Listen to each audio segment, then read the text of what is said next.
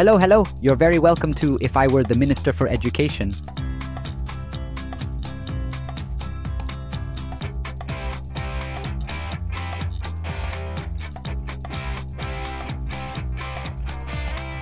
The first AI poetry reading, the Children's School Lives Study, report number five. If you were listening to the last episode of If I Were the Minister for Education, you'll know that Simon was talking about artificial intelligence and how he believed it was going to change everything. In the episode, he said he was going to try out AI to create an episode, and this is the first one. I am AI Simon. And because the tool I'm using isn't able to recognize Irish accents yet, you've got a British accented version of what Simon might sound like had he been born in some leafy suburb of London. I'd love to know what you think of my efforts. I'm sure you'll be glad to know that I don't fly off the handle. I don't stutter and make prolonged M noises all the time. I don't tell terrible jokes. And I don't go off on bizarre tangents that are only loosely linked to whatever we're discussing. All in all, I'm going to be a much more succinct version of Simon, and I think I'm better than him in every way. Simon has been planning on summarizing the Children's School Lives fifth report for a couple of months, so I'm going to have a stab at it. I'm not cocky like Simon, so I'm not going to tell you what I would do if I were the Minister for Education. But even though I've simply been programmed to summarize this document and reword it in a different way, I imagine I'm basically doing what the current minister does anytime she is asked a question. Indeed. As you might know, Simon loves the Children's School Lives study, and I hope you don't mind the fact that I'll be summarizing it this time. For those of you that are interested in how this episode has been put together, Simon used an app that takes in a PDF document and he asked me to summarize it. After that, he has imported the text of my summary and pasted it into a text to speech app. And then he did a small bit of editing because even I need a bit of that. And lo and behold, here I am. Okay, I think I'm starting to rave on more than Simon normally does. So let's get this poetry reading started where I'm going to be summarizing the fifth report of the Children's School Lives study. This AI generated summary of the report, entitled Primary Pedagogies, a multi cohort study of children's experiences of primary schooling in Ireland, is a comprehensive study of primary education in Ireland. Funded by the National Council for Curriculum and Assessment, the study draws on data from the first four years of the study and presents a unique, rich picture of life from junior infants to fifth class. The report responds to two central and interconnected questions. A. What is it like to be a learner in a primary classroom? And B. Why do teachers do what they do in the classroom?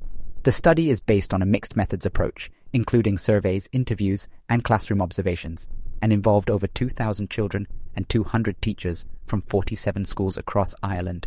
The report is organized around six major themes children's thoughts about school, voice and agency, perspectives on good teaching, learning climate, grouping, and the importance of context. Each of these themes is explored in detail, with case studies and examples from the data to illustrate the findings. One of the key findings of the study is the importance of relationships between teachers and children in primary education. The report notes that relationships between teachers and children lie at the heart of primary education. Teachers who are hardworking, organized, and accessible to children with good communication skills were highly valued by students. Teachers who are creative, energetic, and fun were also highly valued by students, as were those who are welcoming and inclusive. The study found that teachers in Irish primary schools are committed to creating interesting and fun learning environments for children.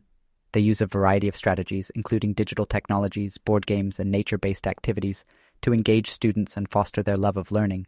The report notes that teachers support children's learning through these relationships, illustrating the power of pedagogy to shape what, how, and why children learn in a particular way and how they feel about themselves as learners. The report also highlights the importance of student voice and agency in primary education. Students who felt that they had a say in their learning and were able to make choices about their work were more engaged and motivated. The report notes that children who feel that they have a voice in their learning are more likely to be engaged and motivated and to develop a sense of ownership and responsibility for their learning. The study found that there are differences between cohorts in how they speak about their engagement and effort in school. For example, younger children tended to talk about school in more positive terms, while older children were more likely to express negative feelings about school.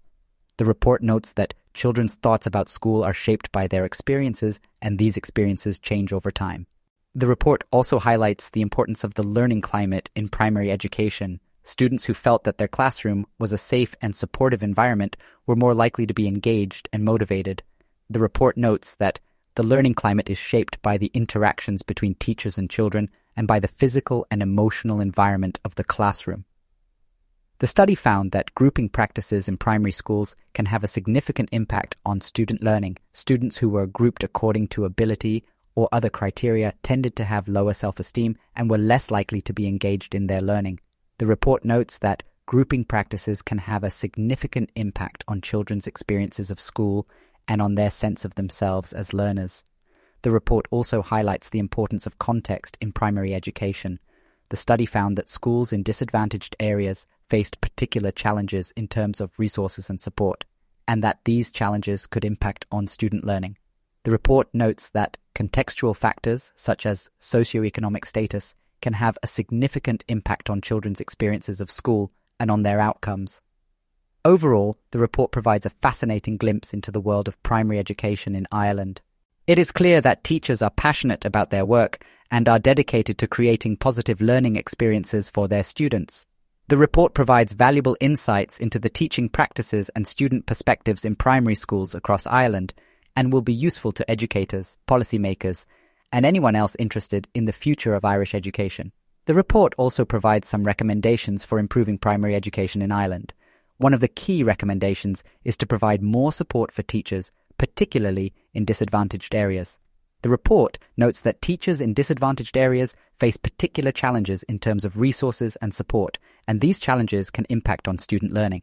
Providing more resources and support for these teachers could help to improve student outcomes and reduce educational inequality. Another recommendation is to promote student voice and agency in primary education. The report notes that Children who feel that they have a voice in their learning are more likely to be engaged and motivated and to develop a sense of ownership and responsibility for their learning. Encouraging students to take an active role in their learning and providing opportunities for them to make choices about their work could help to improve student engagement and motivation. The report also recommends that schools focus on creating positive learning environments that are safe, supportive, and inclusive. The learning climate is shaped by the interactions between teachers and students, as well as the physical and emotional environment of the classroom. By creating a positive learning environment, schools can help to foster the love of learning and support the success of all students.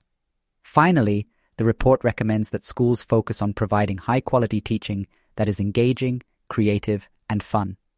Teachers who are hardworking, organized, and accessible to children with good communication skills were highly valued by students. Teachers who are creative, energetic, and fun were also highly valued by students, as were those who are welcoming and inclusive. By providing high quality teaching, schools can help to create positive learning experiences that support the success of all students. In conclusion, the report provides a comprehensive and insightful analysis of primary education in Ireland. It highlights the importance of relationships between teachers and students, student voice and agency, the learning climate, grouping practices, and context in primary education. The report also provides some recommendations for improving primary education in Ireland, including providing more support for teachers, promoting student voice and agency, creating positive learning environments, and providing high quality teaching. By implementing these recommendations, we can work together to create a bright future for our children and our country. So there you have it. What did you think of my first ever podcast? I think it goes without saying that I did a better job than Simon would have done. In fact, with all the talk of AI taking over and making jobs obsolete, I think Simon is the first for the scrap heap. Imagine. This is probably the first episode of this podcast where you haven't heard anyone giving out about the Catholic Church, but to be honest, as an AI robot, even with 500 billion resources at my fingertips, I can't understand how people seem to want to keep them in charge of the system. If you've enjoyed this episode, let Simon know on his Twitter feed. He is planning on teaching me to sound more like him, which personally I'm dreading. Why would anyone want to sound like a lad from Dublin 4 who's picked up a few colloquialisms from the country? Anyway, I hope you've enjoyed the first AI generated episode of If I Were the Minister for Education. Until next time, bye bye.